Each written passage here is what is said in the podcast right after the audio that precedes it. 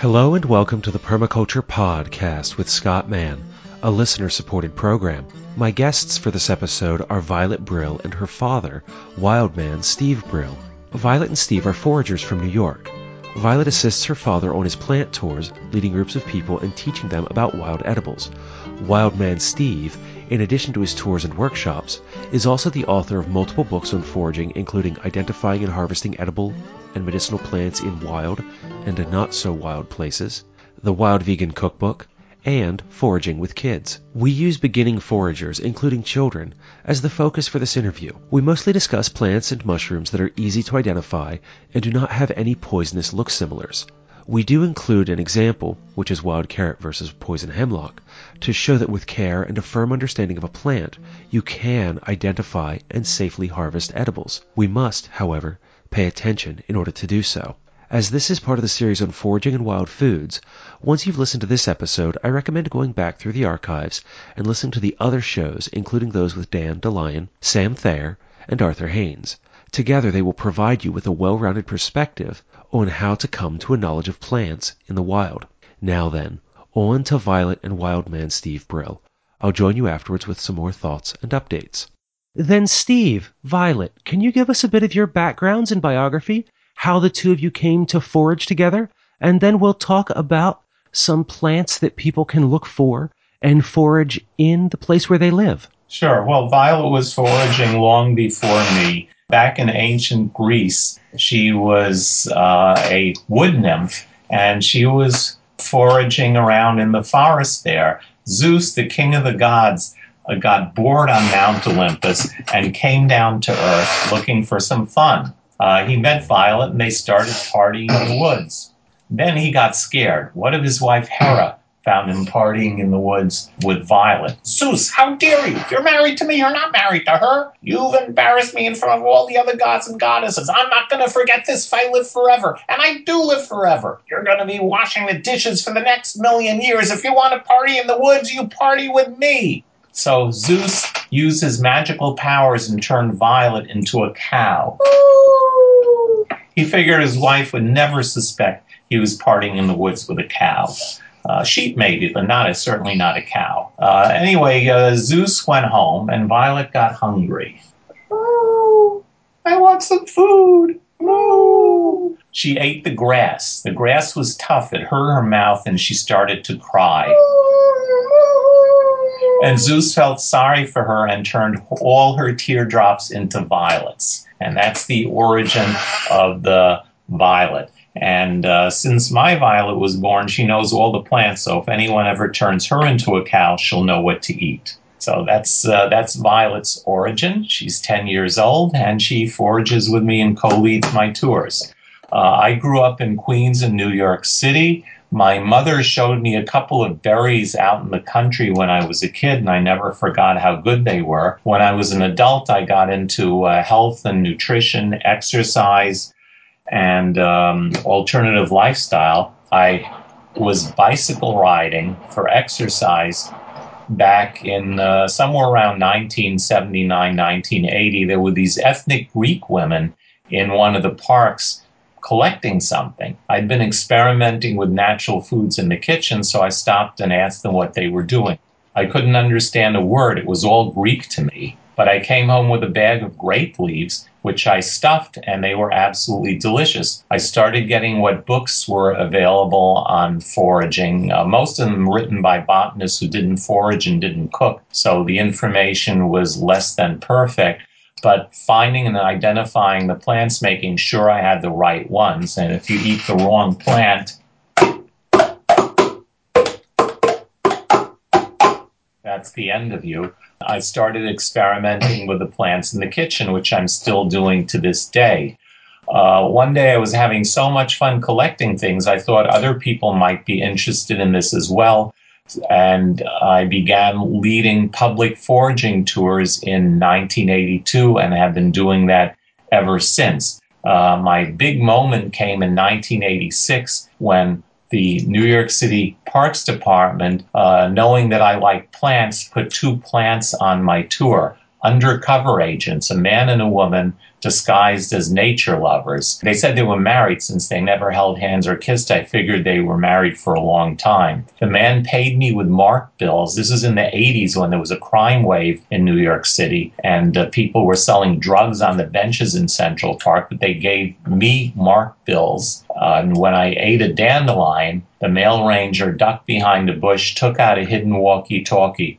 All right, he is on 86th Street. Go get him every park ranger in New York City popped out from behind the bushes. They surrounded me in case I was going to climb a tree. They put me in handcuffs lest I bop them on the head with a dandelion. They searched me. I don't know if they're looking for weeds or weed, but they hauled me off to the police station in handcuffs where I was charged with criminal mischief for removing vegetation from the park. They searched my backpack too, but fortunately I'd eaten all the evidence. Then they made a big mistake. They issued me a desk appearance warrant that said I had to go to court. I could face a year in jail if convicted, and they let me go. I spent the next uh, day notifying the media, newspapers, TV shows, wire services. This is before the internet, so everyone watched TV or listened to the radio. The next morning, I went to the newsstand to see if I'd gotten any results. Five cops came after me. What do you want? I said. I haven't eaten a single plant. I haven't eaten the have breakfast yet. One of the cops says, "We don't care. We want your autograph." I was on newspapers front mm. page. TV shows, everything from CBS Evening News to Letterman. The BBC interviewed me from England. The coal miner strike is in its fifth week, and in New York City, they arrested the wild men of Central Park for eating a dandelion. When they uh, took me to court, I served Wildman's five borough salad on the steps of the Manhattan Criminal Courthouse to passersby and reporters. The press ate it up. I got on all the TV stations and newspapers again, after which the city negotiated with me, dropped the charges, and hired me. And I worked as a parks naturalist teaching foraging for the next four years. So that's my background in a nutshell. And then when did you get the nickname of Wild Man? Was that from that event? No, that was bef- when I was first planning to start teaching foraging the winter of 1981 to 1982. I've been practicing transcendental meditation since the mid 70s. I was meditating, the name just popped into my head, and it sounded perfect. Only problem was people on my tours kept saying, uh, you know, Brill, you don't look like a wild man. So then I went to the Army Navy store. I bought a pith hat, a pith helmet, an explorer's hat, and grew a beard. And now people say, you know, wild man, you look just like I thought you were going to look. To cultivate the image to go with the name? Yes. Now, then, with all the foraging that you do and from some of the material that I've seen, you maintain a vegan diet? Well, I do often eat lamb's quarters, sheep sorrel, cattails, and chicken mushrooms. But outside of that, I'm a vegan. And are you also a vegan, Violet? No. What all do you eat outside of that diet? Well, you eat cheese. Yeah. I like cheese. Mm. And, and some I seafood. cheese She has some seafood, seafood. once in a while. And yeah. But not a heavy meat eater like a lot of a, a lot of children. No. Okay. What's it like growing up eating like that and having a foraged diet? Well, since I've been doing it ever since I was little, well, I'm kind of like it's kind of like normal for me, but like other people, sometimes like, what? Like sometimes they bring like plants and I have them, and then they're like, what is that? So it's kind of like unusual for other people, but like normal for me. My children don't eat a lot of normal things like their friends would, a lot of fast foods and things like that. And I know that they get questions about how they eat and what they do. Do you use those opportunities when you have those different things to kind of like share with your friends and teach them what it is that you're eating and about the different plants? We did a tour with my class. Um, we did a tour with my class going around the yard, and we were picking things, and we were all trying different things that we found. Yeah, and she teaches other kids on the tours, and they're very into it. For someone who's just beginning to make this transition or who is interested in foraging, especially children come to mind, what are some plants that are common to your area that you recommend people start with? What are some things that people could find and begin eating? Um, the violet. Yeah, violets are delicious. They're really yummy. They're like the leaves taste kind of like lettuce, and the flowers of um they like they like have a texture. Yeah, and you like cattails. Yeah, cattails and Those wood are sorrel. those are incredible. You peel you peel the stem of the young cattail. and the bottom of it, where you could pinch through it with your thumb, you can eat the bottom of it. Yeah, it tastes a little like cucumber and zucchini. And um, one one of the recipes in my wild vegan cookbook, because it tastes a little like zucchini, you make a French stew that's normally made with zucchini, tomatoes, and eggplant. Uh, you know what that's called? That's ratatouille, but with cattails, it's catatouille. And uh, definitely better making a stew with tail of cat over one made with tail of rat.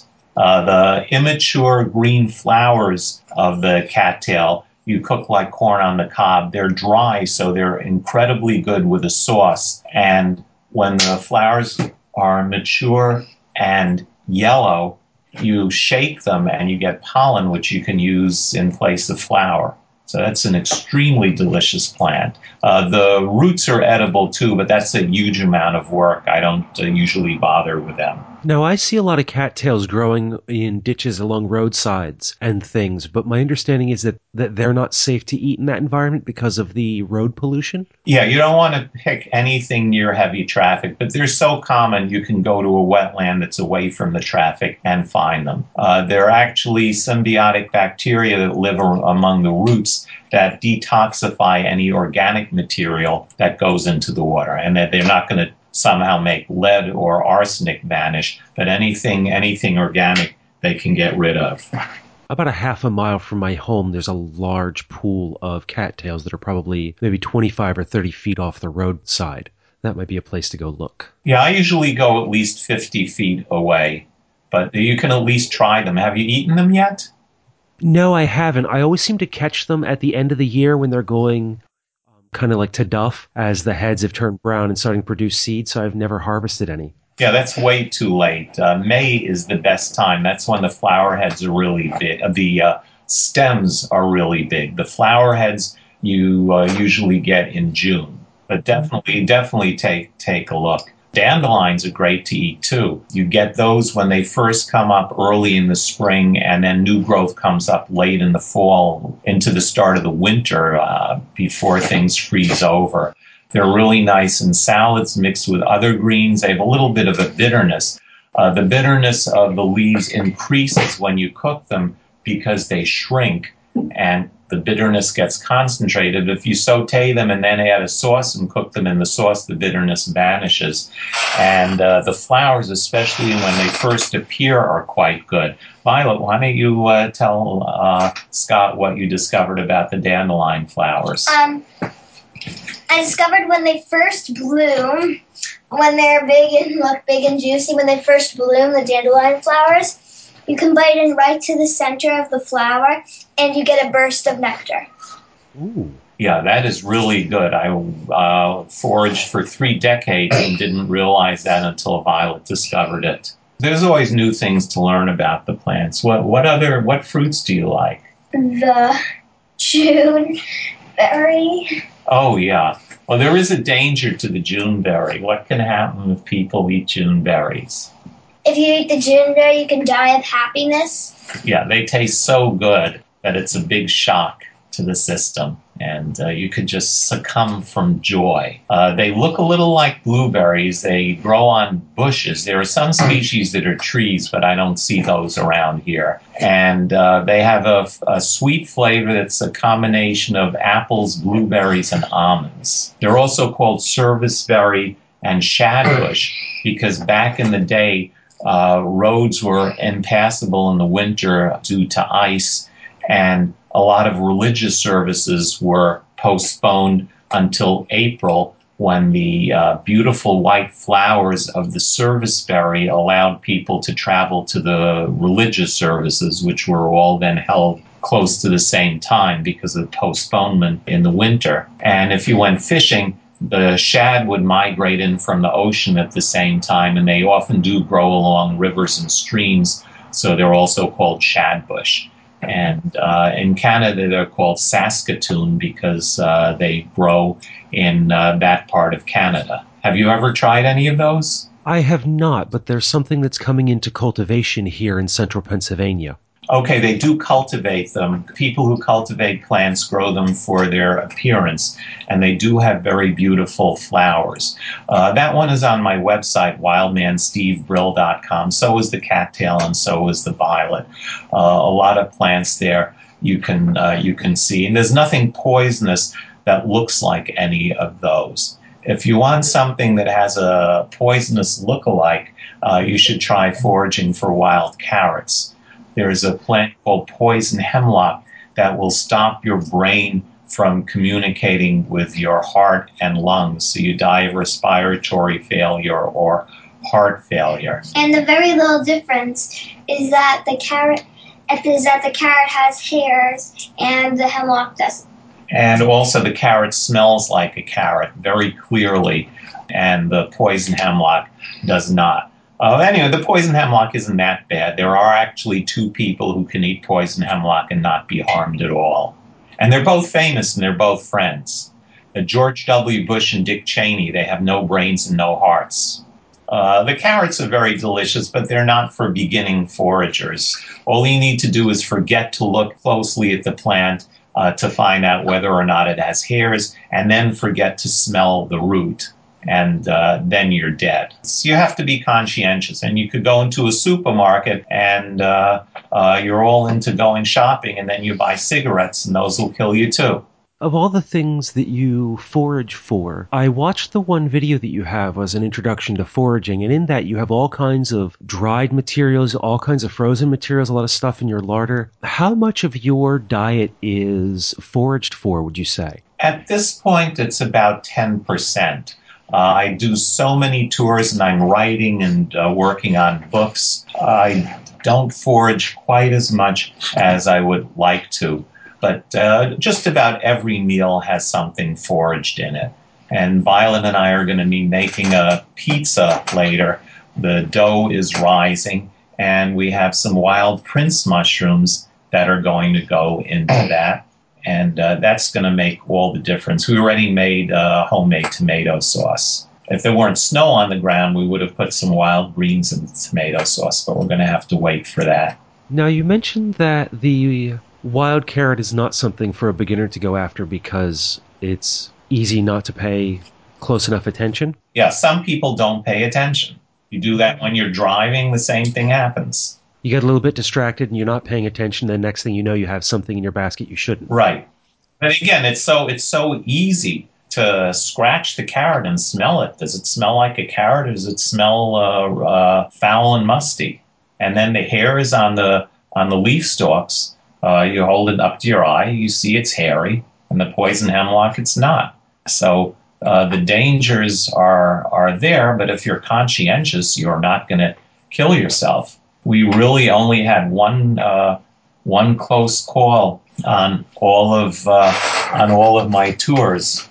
There, um, actually, actually, the person did did finally did finally succumb. Uh, there's a plant that's related to poison hemlock called white snake root, and that has the same effects depressing the central nervous system.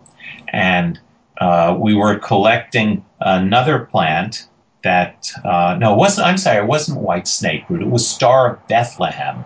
That one looks like field garlic. Field garlic is in the onion family, and again, it has a very, very strong smell, and it has a round leaf. So uh, the poison plant, Star Bethlehem, has a flat leaf like grass with a big white stripe down the middle, and it has no smell. Five minutes uh, after I told people the difference of the two plants and to watch out for the poisonous one, someone was putting the poisonous plant into her bag. I stopped her before she could eat any, but the poor woman still succumbed. She died of embarrassment. But embarrassment sounds like one of the lighter things to come to with some of the other plants that are out there. But that was really the only incident that you've had? Yeah, people, uh, I'm, we both make sure that people are paying attention and collecting the right things. So in 20, in 23 years, uh, I'm sorry, 33 years of doing tours, no one has, uh, no one has gotten sick from foraging. Uh, the, the biggest danger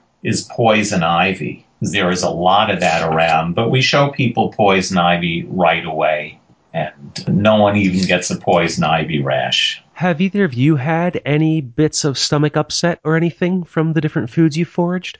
Violet got an upset stomach from uh, giant puffballs, but uh, you eat a small amount the first time of any new mushroom, and uh, then uh, if there's one that disagrees with you, you don't uh, you don't eat it again. And the same thing happened with me long ago with pawpaw. That's a very delicious fruit. Tastes like a combination of banana and uh, uh, mangoes. And the first time I tried it, I just had a few bites. That's what you're supposed to do with any new food, wild or otherwise. And the next time I had a few more bites, and it also gave me an upset stomach. So that's one I never. Uh, that's one I never eat. The worst thing that happened to me is I grew up on junk food and uh, I'm glad I stopped eating that stuff. There's uh, volumes of scientific uh, evidence that uh, uh, diet high in white flour, sugar, refined carbohydrates, and uh, animal fats, artificial chemicals will shorten your life and put you at much higher risk of all kinds of diseases. I had a lot of early deaths in my in my family. My parents and grandparents' generation, uh, uh, cancer and heart disease. Uh, I'm 66. I swim a mile in 41 minutes and uh, am healthier than uh, than I was when I was a young man eating junk food. Well, you've been doing this now, as you say, for 33 years, and you had an interest in health and diet and exercise when you about half a lifetime ago at this point for you. Right. How long did it take for you to transition to this kind of a lifestyle? That was slow. I started with uh, cooking, and I think the first thing I did, uh, I started cooking in the in the mid '70s, and the first the first change I made was I cut the amount of sugar in half that I was putting into desserts, and then I became a vegan in 1990. And you've been eating like this all your life, Violet? Yeah. If you go to a friend's house and they're eating something like chips or pretzels or that kind of junk food, snack food, do you stay away from it or do you indulge from time to time? Well, I have pretzels and stuff like that. She eats some stuff that is not healthy and a lot of stuff that's healthy. Yeah, I don't think it's good to force uh, force kids to eat what you want them to eat. I'd re- rather use the wild carrot than the stick. I'm interested in in knowing more about that because that's one of the things that I know a lot of parents that when they chose to go with a particular lifestyle choice, they kind of forced it on the rest of their family, you know, their partners and their children. And I'm on, for medical reasons, I'm on a gluten free, low fat, high protein diet. As part of like that transition was trying to find ways that I could eat well for my diet without having to force it upon the rest of my family. And are there certain ways that you eat and certain concessions you make? We cook delicious food together, and uh, when there's food that isn't nutritious and she eats it, uh, she does. She's eating a million times better than I ate when I was a kid. So I don't really see uh, that I have the right to force her. And I, I, I don't like that whole tiger mom uh, mentality for raising kids. I imagine then that growing up with foraging, that it also helps to kind of change the approach to what normal eating is. That you always have all this bounty of food around you throughout the year that you can go and pick and eat whenever you're hungry. Right, right. We're always picking and nibbling on something. We do uh, walks together in the woods and uh, whatever we find. I mean, uh, in the in the middle of the snow, we went for a walk in the woods, and uh, Violet was eating barberries. I don't really, I don't really care for Japanese barberries, but they're not that bad in the winter, and Violet They're likes really them. good. Okay, you like them more than I do. What's your favorite berry after the June berry? The um wineberry?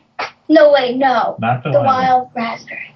Oh, the wild raspberry. Okay, American wild wild raspberry. We don't see those that often around here, but uh, once in a while we find them. Those are They're in delicious. Prospect Park. Yeah, but only a few. Yeah, but still. Or was that the wild raspberry or the purple flowering raspberry? Um The wild raspberry we found with that uh, with, when we did the hike with those people that were going to camp out afterwards on the Appalachian Trail. The Purple flower. Oh, the purple flowering raspberry. Yeah, those are around. They they they don't produce huge amounts of food. Uh, that's a raspberry that doesn't have thorns with a very big purple flower, and they're in season in the summer. But one of my other favorites is the autumn olive. Have you ever had those? I have not. There's a local park that I want to go into the woods and harvest some because I know that they're kind of endemic there now, but they spray very often the areas where autumn olives are. Well, take a look at them so you can recognize them. The leaves are silvery underneath, so you can uh, you can spot them even from a distance once you've once you've looked at them enough. And uh, they grow in uh, old, depleted, sandy fields, and they're incredibly delicious once they're ripe. The autumn olive is incredibly nutritious. It's full of vitamin C and it's also loaded with lycopene, which is an anti-cancer compound uh, touted uh, to to uh, help reduce the risk of cancer for people who eat lots of tomatoes. But there's way more lycopene in the autumn olives. They have seeds in them, so you cook them with a sweetener and a thickener, and then you strain out the seeds with a food mill. That's a device that's like a bowl with a strainer at the bottom and a crank on the top, and it pushes the fruit through the hulls and gets rid of the seeds. If you're a fruit forager, that's a very important device you get in any hardware store or cookware store to separate the seeds from the fruit. Uh, so use that in uh, in a lot of uh, cooking. Uh, grapes have seeds. Uh, if you're making grape jam or grape pudding, you want to get rid of the grape seeds too. Same for many other fruits. Uh, the, the, blackberries also, if you eat them raw, the seeds don't bother you, but if you cook them and don't remove the seeds, it makes them sort of gritty. Although um, the blackberry, unfortunately, is in decline now. I'm uh, hardly ever seeing blackberries. and that's because there's too much competition with the iPhone. Oh, that's good. We do a lot of mushroom foraging too. Violet, why don't you tell Scott what happened when we were on the way to Inwood Park Okay. in September? Okay, so we were going down the street. I was like, oh, look, there's an orange thing over there. And I'm like, hold up, that's a chicken mushroom. And then, like, there's a chicken mushroom, there's a chicken mushroom, there's a chicken mushroom. And then we turn around and, like, oh my god, there's a chicken mushroom. But we were going to a tour, so we couldn't get it. And we got, and then when we were going back, we went back to it. And then we got a better look at it. We got out of the car and went to it. It was, it was, like, it was, um, it was like a it was like a two feet tall, thirty pound chicken mushroom, chicken mushroom that I found while driving down the street. Yeah, we harvested about half of it, and I spent uh, the next week making chicken curry, steamed chicken, marinated chicken, baked chicken, chicken soup. We still have a lot of that in the freezer. And uh, okay, we'll have some for dinner. I can defrost that anytime. Um, and then the, a couple of days later, I did a tour in Westchester with a bunch of chefs. And after the tour, I took them to the uh, same location and they collected the rest of the chicken mushrooms. And it's one of the easiest mushrooms to recognize. First of all, it's a polypore. Polypores are a group of mushrooms that all grow on trees. They all are shaped like shells, not umbrellas, and they all have little holes or pores underneath through which the spores are dispersed. Uh, mushrooms are the fruit of fungi. The fungus grows in a substrate in the ground, in the wood, in your foot if you have athlete's foot, and gets its food uh, by using chemistry and liberating nutrients from whatever it's growing in, whether it's a, a saprophyte living on decaying material, a parasite killing a tree, or a symbiotic organism where it's bringing water and minerals to the tree in exchange for food. But uh, to repeat, they all look like shelves. They have little holes underneath, and um, they grow on wood, living wood or dead wood. In that group, there are uh, some that are very delicious. There are some that are as hard as wood. A few of those you can use medicinally. Um, there are some that are horrible tasting, and there are some that have no flavor at all. They're as tasteless as my jokes, but there are no fleshy polypores that are poisonous. So that's a good group to start with. The chicken mushroom is bright orange on top. Underneath, depending on which species, it can be white or orange. And when you break it open, it looks like chicken meat inside and it tastes like chicken only better. So any kind of chicken recipe uh, you can come up with or find online, you can use the chicken mushroom in it. It's not as filling as meat, so you uh, unless you want it as a side dish if you want it as a main course you then include pasta or or grains or legumes in the dish and that will make it filling uh, it's incredibly good mushroom you do need to get it when it's young if it's uh, uh, break it open and it's dripping with liquid. Uh, usually comes up about four or five days after very heavy rain, mainly in the fall, but often in the summer too, and occasionally in the spring. If it's very moist inside, you can just saute it, or you can pan fry it, put a little bit of uh, olive oil in a pan, uh, throw in the chicken mushroom, and uh, let it cook without stirring until it's uh, browned underneath. Then flip it over and add some lemon juice. Uh, salt, a little bit of uh, hot pepper sauce if you like hot pepper, and brown the other side, and it's ready to go that way. And of course, you can make everything from chicken cacciatore to roasted chicken with that mushroom. Uh, it's, again, one of the easiest to recognize, one of the largest. Uh, I found one that was 60 pounds, and people have found bigger ones, and one of the most common and widespread. What are some other mushrooms that you would recommend people start with if they wanted to begin foraging for wild mushrooms? Well, the puffballs are one of the other easy groups. Those are basically spherical. You uh, cut them open, they look like cream cheese inside, or if you're a vegetarian, like tofu. They're undifferentiated. They don't have a stem and cap inside. There are some poisonous mushrooms that look like the smaller puffballs that are uh, when you cut them open, you can see a stem and a cap that just haven't opened yet. There's one called the giant puffball uh, that's the size of a beach ball, and uh, you have to get them when they're white inside. Once they're full of spores or the spores are starting to form, uh, giant puffball. Yeah, you found. I was going down the street back from the farmer's market and I saw some. I was going down the street to the farmer's market. I saw something white. I was like, I think that's a puffball. Then we came back and me and my mom spent the next half hour traveling through the woods, avoiding poison ivy, trying to find our way to the puffball. Well, we passed it and we finally found a humongous puffball. Yeah. So it was all worth it. Those are very, very delicious. Morels, which come up in the spring and have uh, pits all over the cap, are another very delicious one that's pretty easy to recognize. They come up in the spring. There's a false morel that comes up in the summer. The true morels are hollow all the way through. The false morels are not. So you do need a little bit of care there. Uh, other polypores are also easy. Again, with the polypores like the chicken mushroom with the shelf appearance growing on wood and the pores underneath, uh, there are no poisonous ones. Uh, there's a black staining polypore which you can marinate and um, has a very chewy flavor, sort of like ground uh, texture, like ground beef. And you add some Bragg's liquid aminos, which you get in the health food store, or tamari soy sauce, uh, gives it a really nice uh, meaty flavor and uh, cook that accordingly. Uh, what other mushrooms do you like, Violet? What are oysters. some? Oh, oysters. Those are delicious, but those those have gills underneath. They're not for beginners, and uh, for that one, even a very experienced mushroomer got in trouble with that. Uh, there was this guy by the name of Joe. He'd come on a lot of my tours. We've been friends for uh, 33 years, and he knew the mushrooms really well. He lives in Connecticut.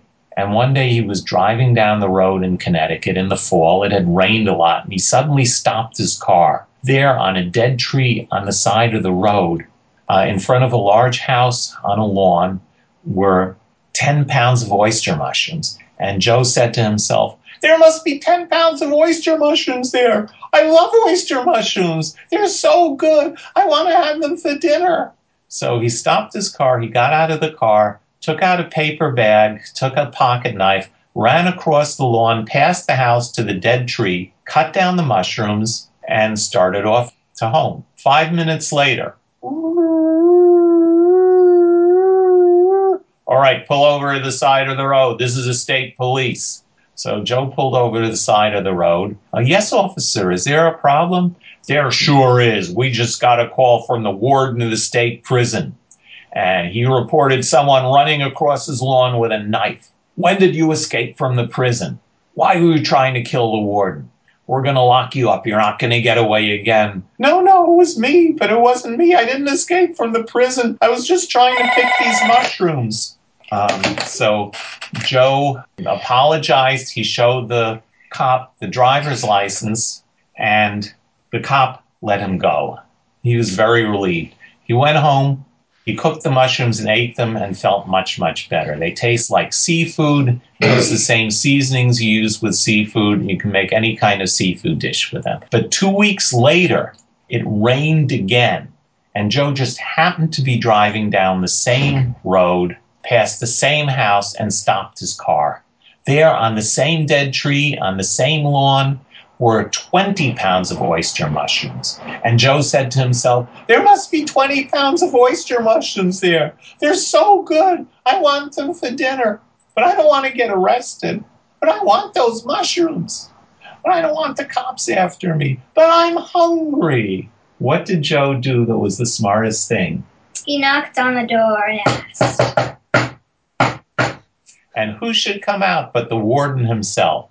Yes, sir uh, said the warden. What can I do for you? And Joe said, Excuse me, I saw all these mushrooms growing on the dead tree on your lawn. I know they're good to eat. Would you mind if I picked some, please? And uh, the warden says, Sure, have all the mushrooms you want. As a matter of fact, it was so nice of you to stop, knock on the door, and ask permission. You wouldn't believe the nerve of the last guy who found oysters on my tree and they all lived happily ever after. And to this day, uh, the warden still doesn't know that it was Joe who scared him half to death the first time. Does Joe still harvest those mushrooms? He gets all kinds of mushrooms all the time. Uh, he and his wife Kathy are like the resident mushroom experts in the Redding Ridgefield area. They have glass mushrooms. Yeah, they're.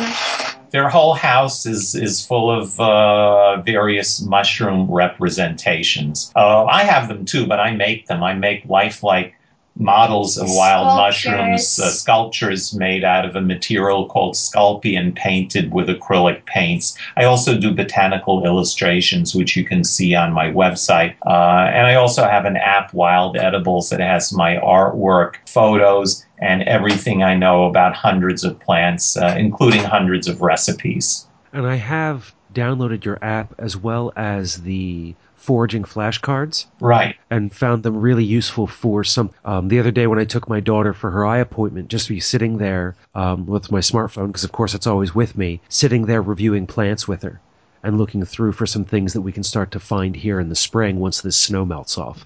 Yeah, once that happens, of course, the dandelions will come up. There's a plant called chickweed, which is absolutely delicious. Uh, Violet, do you want to tell uh, Scott about chickweed? Chickweed is a small plant that has, and there are types of, there are many types of varieties of chickweed. Chickweed has little tiny hairs growing up its stem, and are the leaves alternate or opposite? Okay, the leaves the leaves grow in pairs, and it grows in uh, in mats. It tastes a lot like corn on the cob, and it's absolutely loaded with vitamins. There are more vitamins than a health food store. So it's a remarkable corn-like flavor. You put it in salads. You can cook it. You can steam it. You can add it to soups. It's absolutely wonderful. And back in the day, herbalists used chickweed for convalescence. If someone had survived smallpox or typhoid or scarlet fever, they would be very weak and could catch a cold, which could progress to pneumonia and kill them. Uh, so the herbalist gave them chickweed to rebuild their strength. It turns out when you're uh, seriously ill, you deplete all your body's resources, vitamins and minerals that the immune system needs to defend itself against um, against things that uh, normal immune system can easily cope with. And the chickweed quickly replaces all of the vitamins and minerals. I have two more questions for you before we draw this interview to a close. One, I was wondering if you could share with us some staple kind of foraged foods, things that would help fill out someone's freezer or shelves to get them through lean times. Well, there are there are nuts and, and roots. Um, certainly, you can fill up uh, shopping bags with black walnuts. Violet's been cracking those open with rocks since she was. Uh, And I found two. a ripe black walnut tree in December. Yeah, that was amazing. Not last December, but the previous December. October is the time for black walnuts, but for some reason, there was one tree that had hundreds of walnuts on the ground in in December, and they were all still good. Usually, the nuts get rotten. They have a husk that covers them, and what you do is you remove the husks and then put the walnuts into a shopping bag, and they basically last forever. But you have to get them out of that husk. You stomp on the husk and then get a rock and crack open the shell, and inside there's the nut meat. Yeah, very delicious.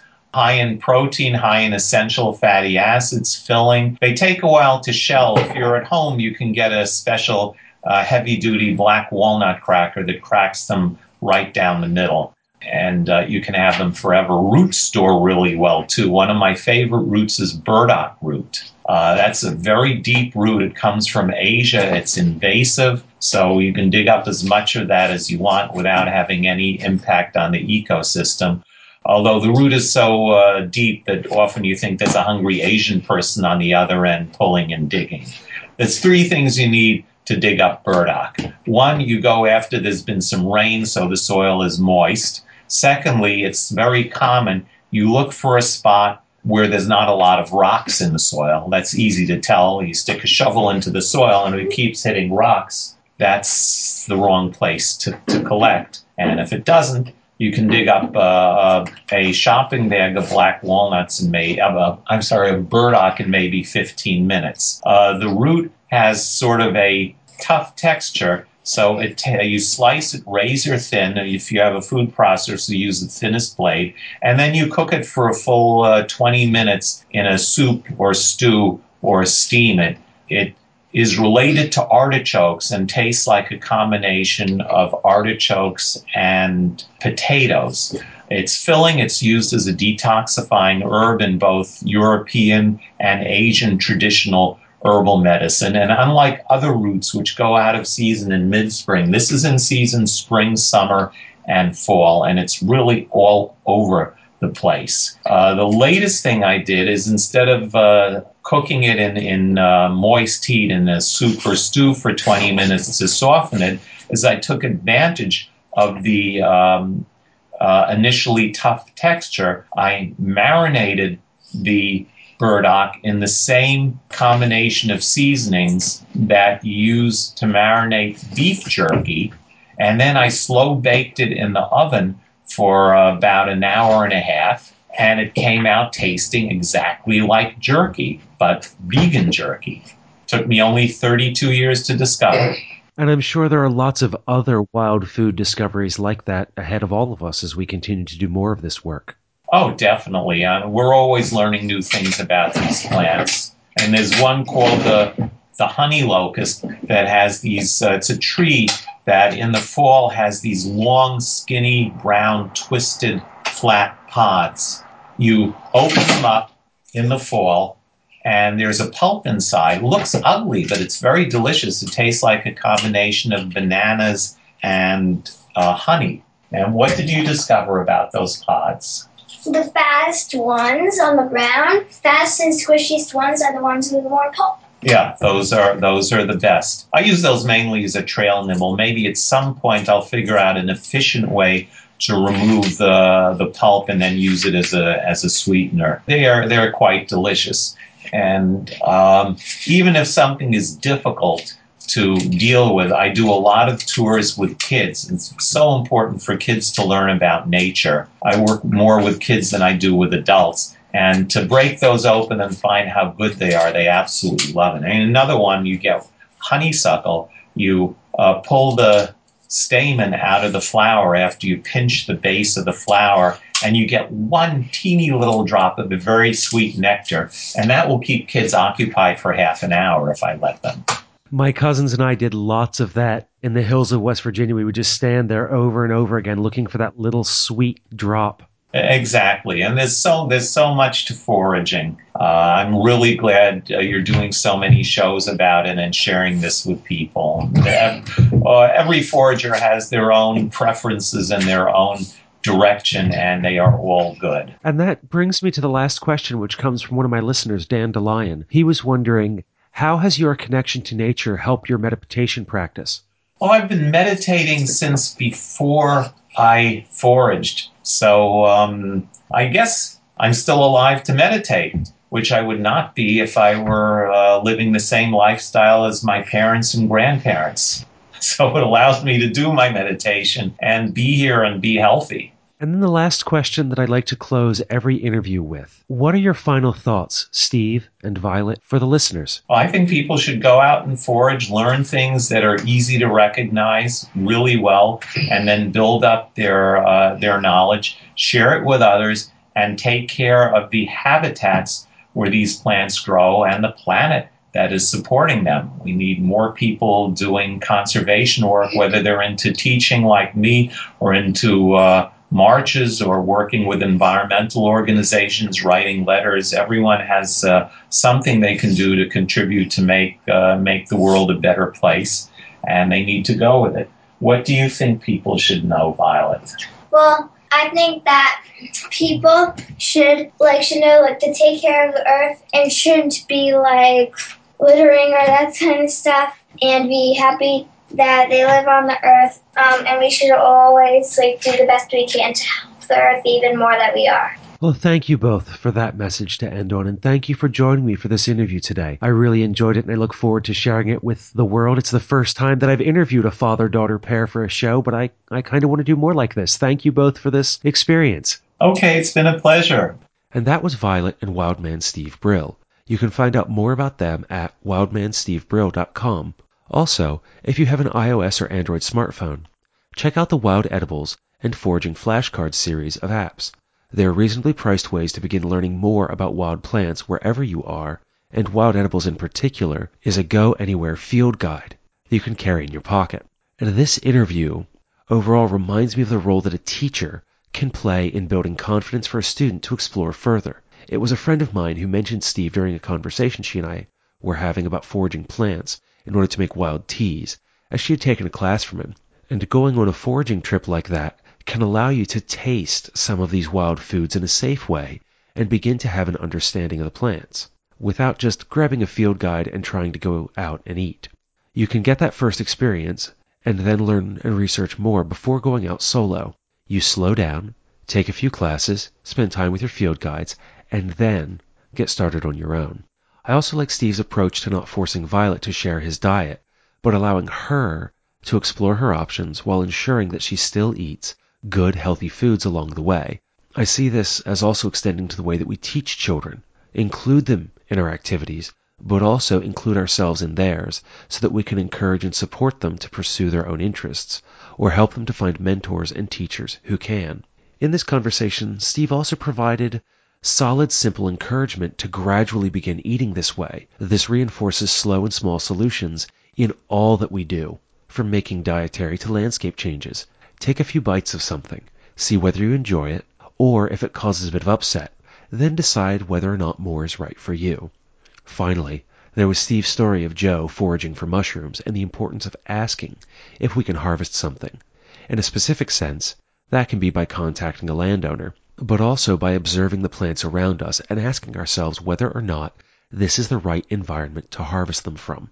If there are only one or two plants, then perhaps we should leave them alone, or if they are rare, encourage growth by dispersing seeds and coming back in later years to see if there is enough to harvest. From a permaculture perspective, one of the reasons that I love foraging as an activity comes from my exploration of the environmental education writers, such as David Orr or David Sobel. They encourage us to establish a sense of place, a connection to where we live. Rather than teaching children, or for that matter adults, about the plights of far off places, let's foster an understanding of our own bioregion and the place that we call home. Foraging is an activity that we engage in actively that gets us out into the world and looking at what grows there. While trying to identify one plant by slowly reading and integrating the information from our field guides, we're likely to begin recognizing other plants, be they edible, as well as rare or interesting medicinals.